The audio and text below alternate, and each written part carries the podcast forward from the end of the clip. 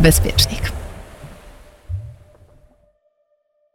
Dzień dobry. Witam Państwa bardzo serdecznie w czwartym odcinku podcastu Bezpiecznik. Ja nazywam się Joanna Jojurka. Teraz już aktualnie jestem nawet doktorem. I w tym odcinku opowiem Państwu o tym, że sen to lekarstwo na dobre życie.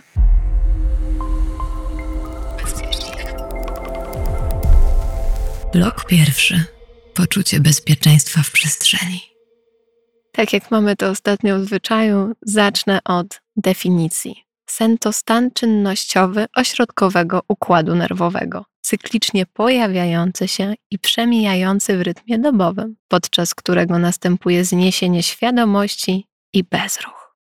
Wiem, że ta definicja zabrzmiała dla Was mniej więcej tak, jakbym przeczytała ją w Suahili, więc dzisiaj w ciągu tego odcinka dołożę wszelkich starań, abyście zrozumieli, jak bardzo sen jest dla nas ważny. Ja od dwóch lat niosę kaganek oświaty dotyczący tego, ile i jak powinniśmy spać, a moja przygoda ze snem tak naprawdę zaczęła się jeszcze w habitacie Lunares, a kontynuowałam ją w ramach współpracy z Instytutem Kontekstów Pracy, z którym wydaliśmy raport o śnie, Radykalny sen, lepsze życie, lepszy biznes, do którego oczywiście podrzucę Wam linka w opisie odcinku. I było to takie miejsce, gdzie ja mogłam się skupić i przebadać zagadnienie snu od strony projektanta czy badacza, a także następnie zmierzyć się z Wami, użytkownikami snu, tak żebyśmy mogli tworzyć najlepsze rozwiązania do tego, jak spać lepiej i efektywniej. Nie chcę mówić krócej, bo ta straszna nagonka na to, że powinniśmy spać 4 czy 5 godzin, jest naprawdę szkodliwą utopią. Bezpiecznik. No dobra, to jadąc od początku, na co sen ma wpływ? Nie wiem, czy wiecie, ale jest to taka czynność fizjologiczna, która ma wpływ na cały nasz dobrostan. Poprawia samopoczucie, poprawia relakcję, powoduje, że jesteśmy bardziej efektywni w pracy, mamy większą odporność na infekcje, a także może mieć poważne konsekwencje w naszym życiu zawodowym. W 2012 roku problemy ze snem deklarowało 55% Polaków, to więcej niż połowa z nas, a zdiagnozowaną depresję miało wówczas 10%. W obecnym czasie, po roku walki z pandemią, kiedy nawet uknuto takie hasło jak bezsenność covidowa, myślę, że problemy ze snem mogą dotyczyć więcej niż co czwartego, co piątego z nas. Sen, tak jak wspomniałam, stanowi podstawową potrzebę fizjologiczną, a jego brak prowadzi do zaburzeń psychofizycznych, a przez wieki deprywacja snu była stosowana jako jedna z tortur. Spadek jakości snu przekłada się na gospodarkę, ponieważ niewyspany pracownik jest bardziej podatny na choroby, podejmuje nieprzemyślane decyzje i ma problemy z koncentracją, a także z relacjami społecznymi. Więc jeśli macie szefa albo znajomych w pracy, którzy są niesympatyczni, nerwowi, wydaje wam się, że podejmują irracjonalne, za szybkie decyzje, to może nie oceniajcie ich przez pryzmat tego, że, że są po prostu nie najlepszymi kolegami z pracy, tylko może spójrzcie na to przez pryzmat tego, że są chronicznie, permanentnie niewyspani w kontekście tego, jak na wiele obszarów naszego życia sen ma wpływ, myślę, że warto się zastanowić nad tym, jak wyglądają nasze sypialnie, gdzie i pod czym śpimy, co nam pomaga zasnąć oraz jakie rytuały możemy wprowadzić w życie, żeby samo doświadczenie snu było głębsze i na pewno bardziej relaksujące. Musimy sobie również zdawać sprawę z tego, że aby się dobrze wyspać, musimy się czuć w przestrzeni przeznaczonej do snu bezpiecznie warto jest wiedzieć, że druga noc deprywacji snu, czyli druga zerwana noc, prowadzi do takich zachowań, jakbyśmy mieli we krwi półtorej promila alkoholu, przez to stanowimy zagrożenie dla siebie i dla naszego otoczenia. Co jest ciekawe, jak nowi astronauci lecą na ISS, na Międzynarodową Stację Kosmiczną, mają trzy dni na znalezienie miejsca, w którym będzie im się dobrze spało, ponieważ to właśnie sen jest jedną z najważniejszych czynności, które astronauta musi wykonywać. Zależy nam na tym, żeby człowiek, który działa na niskiej orbicie okołoziemskiej, był absolutnie sprawny umysłowo i fizycznie, a sen przekłada się na nasze zdolności poznawcze, a także na możliwość i szybkość rozwiązywania problemów, co w takim miejscu ma niezwykłe znaczenie. I tak jak astronauci mają takie swoje prywatne koje, one są mniej więcej wielkości średniej kabiny prysznicowej i przypinają się tam do ściany śpiworem, tak mogą wybrać dowolne miejsce poza łazienką i biolabem, e, gdzie chcieliby spać, więc to nie jest tak, że mogą spać tylko tam i jeśli tylko w jakiejkolwiek innej przestrzeni jest im wystarczająco dobrze, żeby się wyspać, jest to absolutnie dozwolone. Oczywiście przypinają się do ścian stacji, żeby nie pływać i nie przenosić się w trakcie snu, ale to pokazuje, jak ważną i jak podstawową czynnością ten sen jest nawet w tak radykalnych warunkach jak przestrzeń kosmiczna. Sen odpowiada za poprawną produkcję hormonów, wspomaga odporność, pozwala uporządkować zdobyte informacje. Ja się zawsze śmieję, że kiedy śnimy to i śpimy, to nasz mózg zachowuje się tak, jakbyśmy robili defragmentację dysku na komputerze. Porządkuje wszystkie zdobyte informacje, segreguje je, wkłada je w odpowiednie pudełka a także reguluje poziom hormonów i pozwala się ciału zregenerować. Zregenerowane ciało to też mniejsza szansa na infekcję, ponieważ nasz organizm ma szansę zwalczyć wszystkie stany zapalne zawczasu, czyli zgasić tlącą się zapałkę, a nie potem gasić farmakologicznie e, gigantyczny pożar w organizmie. Sen wpływa również na to, jak wygląda nasze ciało, ponieważ gdy jesteśmy niewyspani, rzucamy się na rzeczy wysokokaloryczne, nasz mózg potrzebuje cukru, więc albo pochłaniamy słodycze, albo pochłaniamy e, rzeczy, które dają nam szybki zastrzyk energii, ponieważ nie nastąpiła regeneracja systemu nerwowego i nasze ciało, nasz umysł chce jak najszybciej odzyskać zapasy energii, co bardzo często prowadzi do cukrzycy. I to jest takie błędne koło, że depresja może powodować bezsenność, bezsenność może powodować cukrzycę.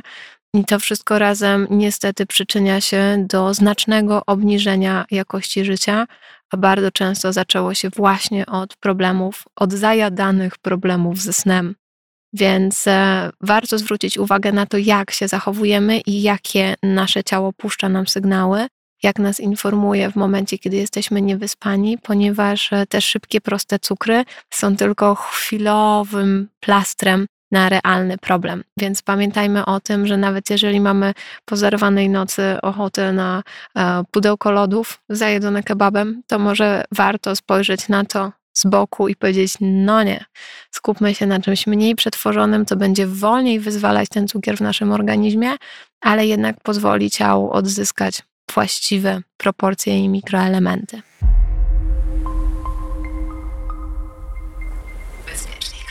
Z takich ciekawych rzeczy dotyczących tego, co jeszcze robi nam sen, no to jego brak a na pewno powoduje, że tracimy tkankę mózgową, to trochę tak jak z alkoholem, mm, skutecznie ją wybija oraz pogarsza jakość spermy u mężczyzn. I to jest to tyle ciekawe, że bardzo często, jak pary mają problem z zajściem w ciążę, to szukają przyczyn w bardzo skomplikowanych badaniach i, i kopią coraz głębiej, a sam problem może wynikać z braku wystarczającej jakości spermy, plemników i może się okazać, że sama poprawa jakości snu rozwiąże problem. Czyli czasami jest tak, że najprostsze rozwiązania mamy pod nosem, a zupełnie ich nie widzimy. I tak trochę jest ze snem, bo globalnie 67% e, świata, ludzi, zdaje sobie sprawę z tego, że sen jest ważny. W Polsce jest to nawet 78%, ale mało kto z nas realnie się tym snem przejmuje. My jesteśmy mistrzami świata w rezygnacji ze snu na poczet innych czynności. Do wiezienia prezentacji do szefa, obejrzenia nowego odcinku na Netflixie, czy zrobienia rzeczy, na które nie mieliśmy czasu w ciągu dnia, a tak naprawdę żadna z tych czynności nie zwróci nam regeneracji takiej równowagi biochemicznej w organizmie. To sen jest tą magiczną czynnością, która może nam sprawić realnie największą przyjemność. Niestety nie jest nim nowy sezon ulubionego serialu. No więc pewnie zastanawiacie się, ile powinniśmy spać. Bo wszyscy słyszeli o Napoleonie Bonaparte, który spał 4 czy 5 godzin i o tym, że Maskowi wystarczy tylko 6 i przecież to geniusze, którzy zmieniają świat. A tak naprawdę to nie jest żadna tajemnica, że dorosły człowiek potrzebuje między 7,5 a 9 godzin snu, żeby być wyspanym I te wszystkie historie o tych geniuszach i mistrzach snu polifazowego wsadźmy między bajki. Bo oczywiście są to wyjątki, które potwierdzają regułę, ale to nie jest tak, że dotyczą one nas wszystkich. I nie wymyślono jeszcze e, magicznej ładowarki, pod którą moglibyśmy się podłączyć i za pomocą indukcji w dwie godzinki mieć full baterii. Dlatego chciałabym Wam opowiedzieć, jak sprawdzić, ile my, każdy z nas, potrzebuje czasu, aby się wyspać, ponieważ ilość godzin mamy zakodowaną po naszych rodzicach w DNA i nie mamy na to żadnego wpływu. Nie ma jeszcze szczepionki, która zwalniałaby nas z obowiązku przespania takiej, a nie innej ilości czasu w celu regeneracji. Więc jeśli chcecie zacząć od najniższej wartości, czyli 7,5 godziny, i macie wstać o 7 rano, to proponuję, żebyście w okolicach 23 wylądowali w łóżku, 23.30 zasnęli i sprawdzili, czy przez dwa tygodnie takiej próby zaczniecie się budzić na 3-5 minut przed budzikiem, czyli w okolicach godziny 7 rano. Jeżeli po dwóch tygodniach taki progres nastąpi, to znaczy, że 7,5 godziny to jest dokładnie wasz czas wyspania się. Jeśli po dwóch tygodniach nadal dzwoniący budzik będzie waszym koszmarem i torturą poranną, proponuję pójść do łóżka jeszcze pół godziny wcześniej, bo może należy, jesteście w grupie osób, które potrzebują spać jednak 8 godzin. I tak regularnie co dwa tygodnie można sprawdzić, gdzie jest nasze optimum i dla każdego z nas ono będzie gdzie indziej. O zaburzeniach snu, a bardzo często spowodowanych zaburzeniami tarczycy, mówimy dopiero wtedy, kiedy człowiek regularnie potrzebuje więcej niż 10 godzin snu i rzeczywiście powyżej tej liczby należałoby się skonsultować ze specjalistą. Są grupy ludzi, tak jak na przykład ludzie chorzy na depresję, którzy uciekają w sen, i to też są rzeczy do rozmowy ze specjalistą, bo to może być rodzaj uniku przed światem ale to nie jest temat, w którym jestem specjalistką i na pewno nie chciałabym się tutaj mądrzyć. Zwracam tylko uwagę na to, że jeżeli spędzamy w łóżku więcej niż 10 godzin, to może pomoc kogoś mądrzejszego w tym zakresie byłaby przydatna. A myślę, że takim dużym sukcesem pandemii jest to, że myśmy nauczyli się komunikować to, że potrzebujemy wsparcia albo pomocy.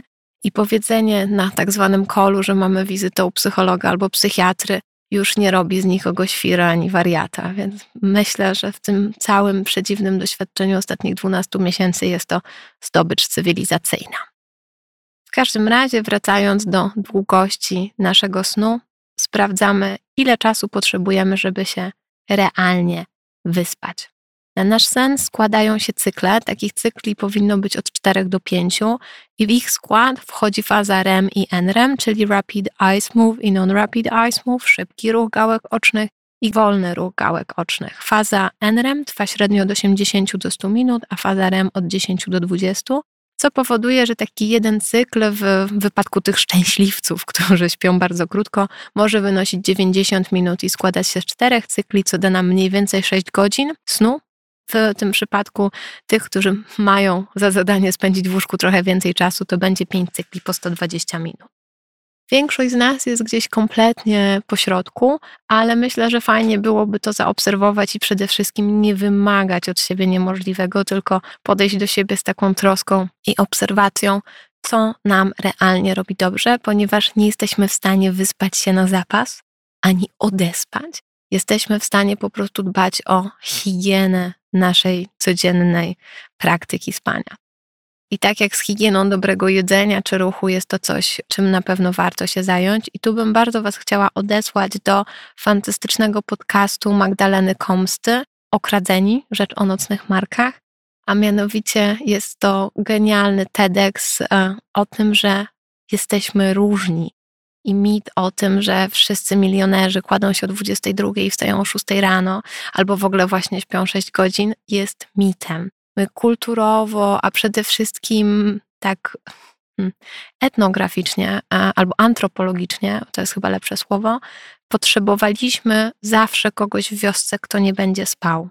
Oczywiście większość plemienia a, żyła z trybem wschodów i zachodów słońca, ale zawsze ktoś musiał pilnować wioski, ktoś musiał pilnować ognia i ktoś musiał pilnować bezpieczeństwa, co powodowało, że w wiosce zawsze byli ludzie, którzy nie spali o którejś godzinie. Dlatego mamy tak naprawdę cztery chronotypy. Oryginalnie mówiło się o tym, że jest tylko chronotyp skowronka albo sowy i wszyscy zawsze mówią, och, ja jestem sową, ja jestem skowronkiem. I jak się jedzie koło północy przez, e, przez miasto, to widać, ile tych słów mamy, bo rzeczywiście większość ludzi pozycjonuje się w tej grupie. Ale już e, kilka ładnych lat temu Mike Browse zrobił podział na cztery chronotypy. Jest to lew, niedźwiedź, wilk i delfin i każdy z nich ma inne potrzeby, inną fizjologię codzienności i myślę, że dobrze jest się sklasyfikować, bo to pomaga dobrze ustawić e, codzienny plan dnia i, i jak to robić, żeby po prostu zadbać o swoją higienę.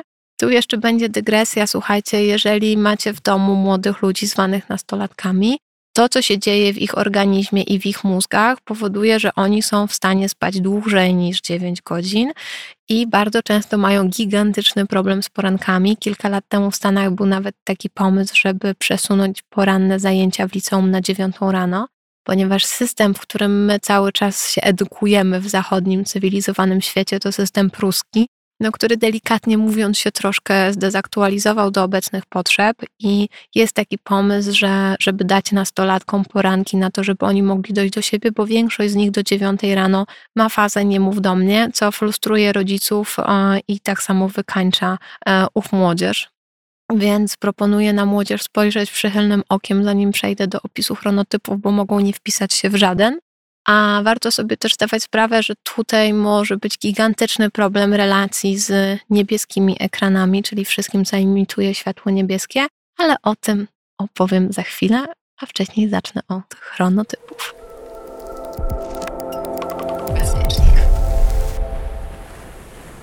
Pierwszym chronotypem jest odpowiednik skowronka, czyli lew tak zwany poranny myśliwy. Ja należę do tej grupy, podobno nie jest najliczniejsza. To są ci szaleni ludzie, którzy budzą się przed budzikiem w okolicach 5.30 i działają w systemie on-off. To znaczy, że jak się obudzą, to są zwarci i gotowi do podboju świata. Nie są mistrzami wylegiwania się w łóżku i właściwie chcąc spędzić z nimi e, spokojny poranek, wypadałoby ich do tego łóżka przywiązać. Najlepszym sportem dla nich i w ogóle taką aktywnością to jest bieganie albo siłownia, ogólnie cardio i najchętniej rano, ponieważ wieczorem się absolutnie do niczego nie nadają, bo wieczorem w okolicach godziny 22 e, najbardziej lubią być w łóżku i tak jak budzą się, jakby ich ktoś włączył, tak samo zasypiają, jakby ktoś ich wyłączył, bo potrafią zasypiać zanim dotkną głową do poduszki. Ta grupa ludzi uwielbia śniadania i to też jest ważne, że e, w ogóle jest tak, że powinniśmy jeść śniadania po królesku, obiady jak mieszczanie, a kolacją dzielić się z wrogiem, ale do tego za chwilę jeszcze wrócę przy rytuałach wokół dobrego spania. Ale rzeczywiście lwy uwielbiają poranki, takie największe zwyżki koncentracji i rozwiązywania problemów mają w porze przedpołudniowej, więc e, ta grupa ludzi rzeczywiście rano tryska energią. Myślę, że działają jak płachta na byki dla wilków, którzy są dokładnie po drugiej stronie tego zegara biologicznego, ale oni rzeczywiście rano rozwiązują zadania i rano są w stanie po prostu zbawić cały świat, a po lunchu ich energia powoli, powoli spada. Tutaj bardziej metodyczne zajęcia, tak żeby w okolicach 18 mieć już opcję pod tytułem wyciszenie, dom, hobby, gotowanie, cisza, spokój. I 22 witamy w łóżku. To nigdy nie był typ imprezowicza. I tu anegdota z mojego życia. Na studiach miałam swoje mieszkanie i potrafiłam robić imprezy, które otwierałam, następnie szłam spać i wstawałam jak impreza się kończyła żeby pożegnać gości. Więc to jest taka, myślę, kwintesencja lewa, lepiej się tego opisać nie da. I rzeczywiście lew zaśnie wszędzie. Ta, ta historie i mity, które o mnie krążą, że na rajdach potrafiłam zasnąć pod samochodem, to jest prawda. Jako dziecko spałam na wycieraczce, jak rodzice robili imprezy, więc e, tak, tak my lwy mamy. Najliczniejszą grupą w chronotypach są niedźwiedzie. Ich zegar biologiczny zależy wprost od światła słonecznego, są aktywni w ciągu dnia, a w nocy odpoczywają. To jest taki najbardziej archetypowe podejście do tego, jak powinniśmy funkcjonować. Tutaj polecam Wam cudną książkę, też będzie w linkach w Pogoni za Słońcem, bo ona bardzo ładnie opisuje to, jaka w ogóle jest nasza relacja ze, ze światłem dziennym. To oczywiście od momentu wynalezienia żarówki się bardzo zaburzyło, a od czasu, kiedy właśnie jesteśmy uzależnieni, a właściwie przywiązani do niebieskich ekranów, telefonów e, i komputerów, jest coraz bardziej e, niepoprawne albo niewłaściwe, ale nadal są to ludzie, którzy są bardzo wrażliwi na światło słoneczne i oni też potrafią przeżywać te zimowe, jesienne depresje, bo autentycznie doskwiera brak światła słonecznego. I taka potrzeba doświetlania się zimą i taki problem ze wstawaniem, jak jest ciemno, to jest typowy niedźwiedź. Niedźwiedź ma też w miarę równo rozłożone wydatkowanie energii w ciągu dnia, ale ma jedną bardzo charakterystyczną cechę uwielbia drzemki. Niedźwiedziowi te drzemki naprawdę dobrze robią, bo jeżeli lew przypadkiem, będąc obłożnie chory, zaśnie w ciągu dnia, to budzi się po dwóch godzinach z migreną, nie nadającej się do niczego, a niedźwiedź jest mistrzem power napów albo napresso, czyli łyknięcia espresso i zaliczenia 20-minutowej drzemki, ponieważ kofeina potrzebuje 20 minut, żeby zacząć krążyć nam w żyłach. Więc e, niedźwiedziom drzemki robią dobrze. Jest to ta grupa, która naprawdę łapie drzemeczkę po lanczyku i potem spokojnie w drugiej części dnia nadal może zbawiać świat i zrobi to super efektywnie. No i tak w okolicach 19-20 będą chcieli zacząć obierać kierunek e, domu i 23, 24 już na pewno to będzie kierunek łóżko. Czyli to jest taki najbardziej wypośrodkowany typ. On wstanie, jak się go zmusi, koło 6, 6.30, niekoniecznie, woli siódmą. No i tam gdzieś do tej 23 dojedzie. No, to jest też tak pięknie opisane w książce Michaela Brausa. Niedźwiedzie to dostosowujące się do otoczenia wędrownicy. Lubią spać i polować o każdej porze. Do tej kategorii należą ludzie otwarci, lubiący dobrą zabawę, którzy mają wysokie zapotrzebowanie na sen. I to jest też tak, że w tej grupie rzadko się zdarzają ludzie, którzy potrzebują 6 albo 7,5 godziny snu. To będą ci ludzie w centrum. 8-9 godzin daje im możliwość regeneracji. Oni też lubią się wylegiwać w łóżku. Trzecią grupą jest wilk. Wilk to jest odpowiednik starej sowy. To jest też introwertyk, który najwięcej energii ma wieczorem, z największym apetytem zjada obiad lub wczesną kolację, więc absolutnie zaprzecza medycynie chińskiej. Rano ma opcję nie mów do mnie. Przestawia drzemki w telefonie po 10 razy. No i naprawdę przed 7.30 uważa, że wstawanie to jest już e, zbrodnia na ludzkości. Najchętniej zaczynałby dzień koło 10.11. W najlepszej formie intelektualnej jest e, tak naprawdę wczesnym popołudniem i wieczorem, nie jest typem, do którego rano powinno się odzywać albo chcieć od niego wymagających informacji, ale za to w nocy hulaj dusza, piekła nie ma. To jest typowe zwierzę nocy. Widać, że to jest czas, w którym się realizuje i w którym też najlepiej potrafi się skupić. I tak jak lew, jak ma coś dowieść, to wstanie o czwartej rano, żeby zrobić coś na świeżo, to tak e, wilk jak ma coś dowieść, to pewnie będzie siedział pierwsza, trzecia w nocy i, i szlifował projekt. I na końcu tej listy jest najrzadziej spotykany chronotyp, czyli delfin. Są to osoby neurotyczne, inteligentne, które w ogóle nie odczuwają potrzeby długiego snu, a u prawdziwych delfinów, u ssaków jest tak, że zawsze śpi tylko jedna półkula, a druga jednocześnie czuwa, koncentrując się na pływaniu i wypatrywaniu drapieżników. I trochę podobnie jest u ludzi. Oni śpią bardzo płytko i to jest grupa najczęściej doświadczająca bezsenności, insomni.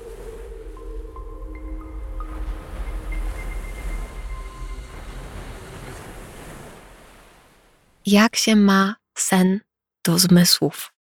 Słuchajcie, e, podczas snu działają nasze zmysły całkiem nieźle, to znaczy oczywiście jest deprywacja wzroku, bo wzrok jest zmysłem zależnym od naszej woli. I w momencie, kiedy zamykamy oczy, to nie widzimy, no co nie zmienia faktu, że nasza wyobraźnia i podświadomość funduje nam całe spektrum obrazów wizualnych, więc w jakiś sposób we śnie widzimy doświadczamy ogromnej ilości bodźców w tym zakresie, ale też słyszymy. Słuch jest zmysłem, który dla odmiany działa bez użycia naszej woli, więc na przykład jeżeli pod naszymi oknami przejedzie karetka, to duża szansa, że nasz mózg zaadaptuje te informacje do naszego snu i przerobi je na jakieś nowe wrażenie. Odczuwamy też dotyk i to nie tylko dotyk kołdry czy czy wrażenia dotyczące temperatury, no bo wiemy, kiedy w nocy marzniemy albo kiedy jest nam gorąco, ale na przykład jeśli nasz partner, partnerka przydusza nas ramieniem, to może nam się śnić, że jesteśmy duszeni, że toniemy albo brakuje nam tchu, ponieważ, e, tak jak wspomniałam, nasz mózg ma e, genialną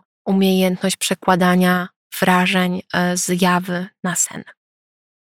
Kolejnym takim elementem jest to, że my w fazie REM, czyli, czyli wtedy, kiedy śnimy, zapadamy w paraliż senny, a ci, którzy nie zapadają w paraliż senny, lunatykują i znamy takich, mamy, mam taką serdeczną przyjaciółkę, która ma takie różne przygody z lunatykowaniem. Ważne jest bardzo to, że jeżeli macie w swoim otoczeniu osoby lunatykujące, czyli takie, które śnią, a ich ciało wykonuje polecenia mózgu, to żeby ich drastycznie nie budzić, tylko spokojnie odprowadzić do łóżka, bo wybudzenie takiej osoby może, no może ją bardzo zdenerwować, w sensie ona nie będzie wiedziała kompletnie, co się dzieje, będzie absolutnie przestraszona. No i w ramach snów, podczas tego paraliżu sennego, mamy sny. I sny mamy absolutnie wszyscy. Do lat 70. większość ludzi miała sny czarno-białe, dlatego, bo większość informacji wizualnej w eterze była czarno-biała. Wśród młodzieży w tej chwili to się praktycznie nie zdarza. W snach mamy wszystkie emocje poza zdziwieniem, więc e, absolutnie możemy się bać, możemy się śmiać, możemy krzyczeć, możemy się cieszyć, ale nie będziemy się dziwić, więc jeżeli zobaczycie swoją znienawidzoną matematyczkę w ciele pająka jedzącą fluorescencyjne lody, to ona was może przerazić albo rozbawić, ale na pewno nie będziecie zdziwieni. I to jest też trochę tak, że e, sny są oczywiście kontynuacją tego, co się dzieje w naszym życiu. Nasz mózg zachowuje się tak, jakbyśmy mieli gigantyczny stół zestawiony wszystkimi daniami z danego życia, znaczy daniami w formie doświadczeń i łączył je w przypadkowe sposoby, więc właśnie takie dziwne korelacje mogą się zdarzać. Sny służą fragmentyzacji dysku, czyli właśnie uporządkowywaniu i wkładaniu do odpowiednich, że tak powiem, pudełek w naszej głowie mogą powodować tak silne emocje, że na przykład będziemy płakać albo krzyczeć e, na żywo. To, to się zdarza i zdarzyło się, myślę, nam wszystkim. Jeżeli chodzi o koszmary, to koszmary do siódmego roku życia, jeżeli pamiętam, są naturalnym stanem kształtowania się emocjonalności dziecka. Dziecko się też uczy bać, stąd biorą się wszystkie potwory z szafy. W wieku dorosłym na ogół jest to przełożenie naszego stresu życia codziennego e, i słynne sny o lataniu i o spadaniu. To jest tak, że jak e, nasze ciało przechodzi z fazy NREM do fazy REM, to się rozluźnia, żeby e, zaskoczył ten tak zwany paraliż senny i możemy mieć wówczas wrażenie unoszenia się. I wtedy nasz mózg przeło, przekłada to na, na to wrażenie latania i dokładnie odwrotnie jest w drugą stronę, bo jak wraca nam czucie w ciele, e, paraliż puszcza, no to mamy wrażenie osadzenia i stąd się może wziąć e, wrażenie spadania.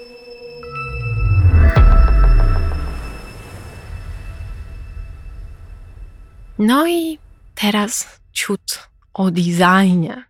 Jak to jest z projektowaniem wokół snu? najważniejszą rzeczą zaprojektowaną dla snu jest materac. I słuchajcie, warto poświęcić temu chwilę. E, mówi się, że materace mają taki termin przydatności do użycia około 10 lat. I jeżeli wasz partner, partnerka e, jest e, innych wymiarów wagi, to warto dostosować materac do potrzeb was obydwojga. I myślę, że warto temu poświęcić chwilę, bo jednak od tego może zależeć to, czy się wyśpimy, czy się nie wyśpimy.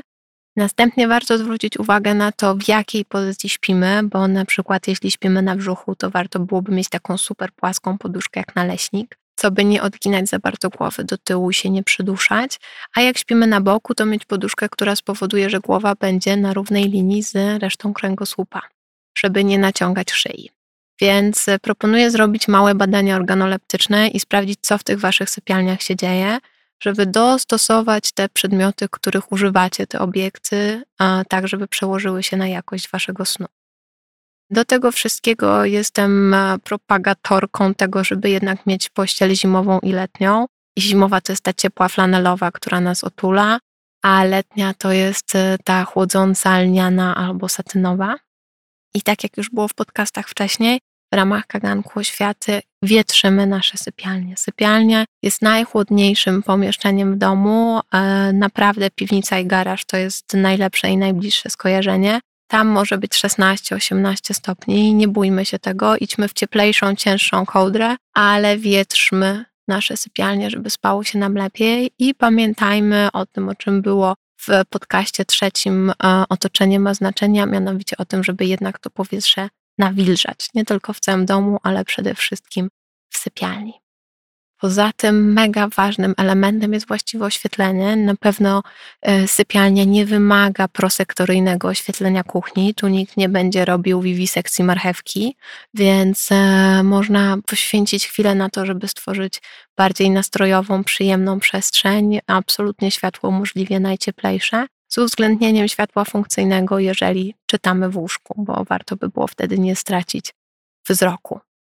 Jeżeli mamy w domu małych ludzi, albo jeżeli sami mamy problemy ze snem, to warto się pochylić nad e, zagadnieniem białego szumu. I tu jest taki wynalazek, który nazywa się szumisiami, ale wszystko, co emituje biały szum bądź szum różowy, pozwala łatwiej nam zasnąć. I tu można zgłębić ten temat. Jest bardzo piękna playlista na YouTubie, nazywa się Sleepoholic, i ona jest też w tej konwencji stworzona. I większość aplikacji do snu też ma taką opcję, co zdecydowanie ułatwia zasypianie. Poza tym powstały też roboty, które pomagają nam spać. Jednym z takich najciekawszych jest Somok z firmy Gravity. I to jest e, robot, który oddycha razem z nami, emituje ciepło i właśnie szumi. Wygląda jak taki, hmm, taka duża fasolka, ale rzeczywiście tworzyła go banda projektantów, neurologów i technologów, i to może, może działać dla tych, którzy mają problem ze spaniem. Jeszcze jest jedna bardzo ważna rzecz, a mianowicie zasłony. Jeśli rzeczywiście macie przesunięty rytm dobowy, albo wasze miejsce, gdzie mieszkacie, jest mocno zanieczyszczone światłem, co znaczy, że uliczne latarnie świecą wam prosto do mieszkania, a nie tylko oświetlają chodnik pod domem, to warto się zastanowić, w jakim stopniu i jak wyciemnić okna, żeby jednak móc, móc się wyspać i żeby ta melatonina, czyli hormon snu, mógł się spokojnie produkować, bo o tym chyba nie powiedziałam, ale za to, że jesteśmy śpiący, odpowiada hormon zwany melatoniną, który naturalnie wytwarzał się w momencie, kiedy zachodziło słońce. W tej chwili, odkąd mamy takie namiętne romanse ze światłem niebieskim, to on się nie wytwarza, co powoduje, że bardzo często mamy problem właśnie z zasypianiem. A światło niebieskie było naturalnie związane z porankami i właśnie e, informowało nasze ciało, że jest dzień i że trzeba się budzić, więc melatonina przestawała się wytwarzać. I to drobne zaburzenie właśnie skutkuje tym wszystkim, o czym jest ten odcinek. Żeby już podsumować na koniec, bardzo bym chciała zwrócić Waszą uwagę na takie proste rzeczy, które pomagają zagospodarować temat snu, a mianowicie na rytuały. Bo można stworzyć takie bardzo proste elementy codzienności, które rzeczywiście będą nam ten sen ułatwiać, a mianowicie wyrzucić e, wszystko, co świeci na niebiesko z sypialni, nie i telewizor, i oglądanie laptopa na godzinę, znaczy filmów na laptopie na godzinę przed snem, wymienić e, budzik w komórce na stary, dobry analogowy zegarek, popracować nad tym światłem materacem, ale też e, może wziąć ciepłą kąpiel przed snem albo wrócić do czytania, może na głos osobie bliskiej, może wypić kakao albo jakieś zioła ulubione, ale zrobić taki moment przejścia między pędem dnia codziennego a tym czasem, kiedy nasz mózg i ciało ma się zregenerować. A rano zacząć od zimnego prysznica albo ulubionej kawy z kilkoma minutami na przeczytanie informacji ze świata albo napisanie kilku stron w swoim notatniku albo dzienniku. Takie drobne elementy bardzo często pozwalają nam się nastawić, nastroić na nowy dzień, ale też odpowiednio zakończyć dzień, który właśnie minął.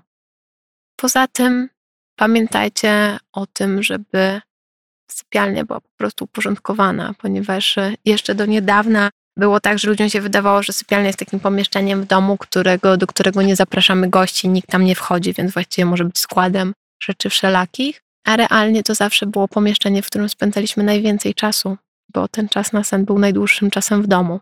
Teraz, odkąd e, trochę się świat zmienił i tak naprawdę nasze domy są naszymi mikrokosmosami, a nie betonowymi sypialniami, ten rozkład czasu się rozłożył, ale nadal niech sypialnia będzie miejscem, pomieszczeniem, gdzie odpoczywamy, albo jesteśmy z najbliższymi nam ludźmi, a niekoniecznie robimy wszystko inne i zbawiamy świat. I tym pozytywnym akcentem chciałabym Wam życzyć dzisiaj pięknych snów, a w najbliższych czasie naprawdę fantastycznych i przespanych nocy. Do zobaczenia za dwa tygodnie. Jo, Jurga. Bezpiecznik. Bezpiecznik. Bezpiecznik.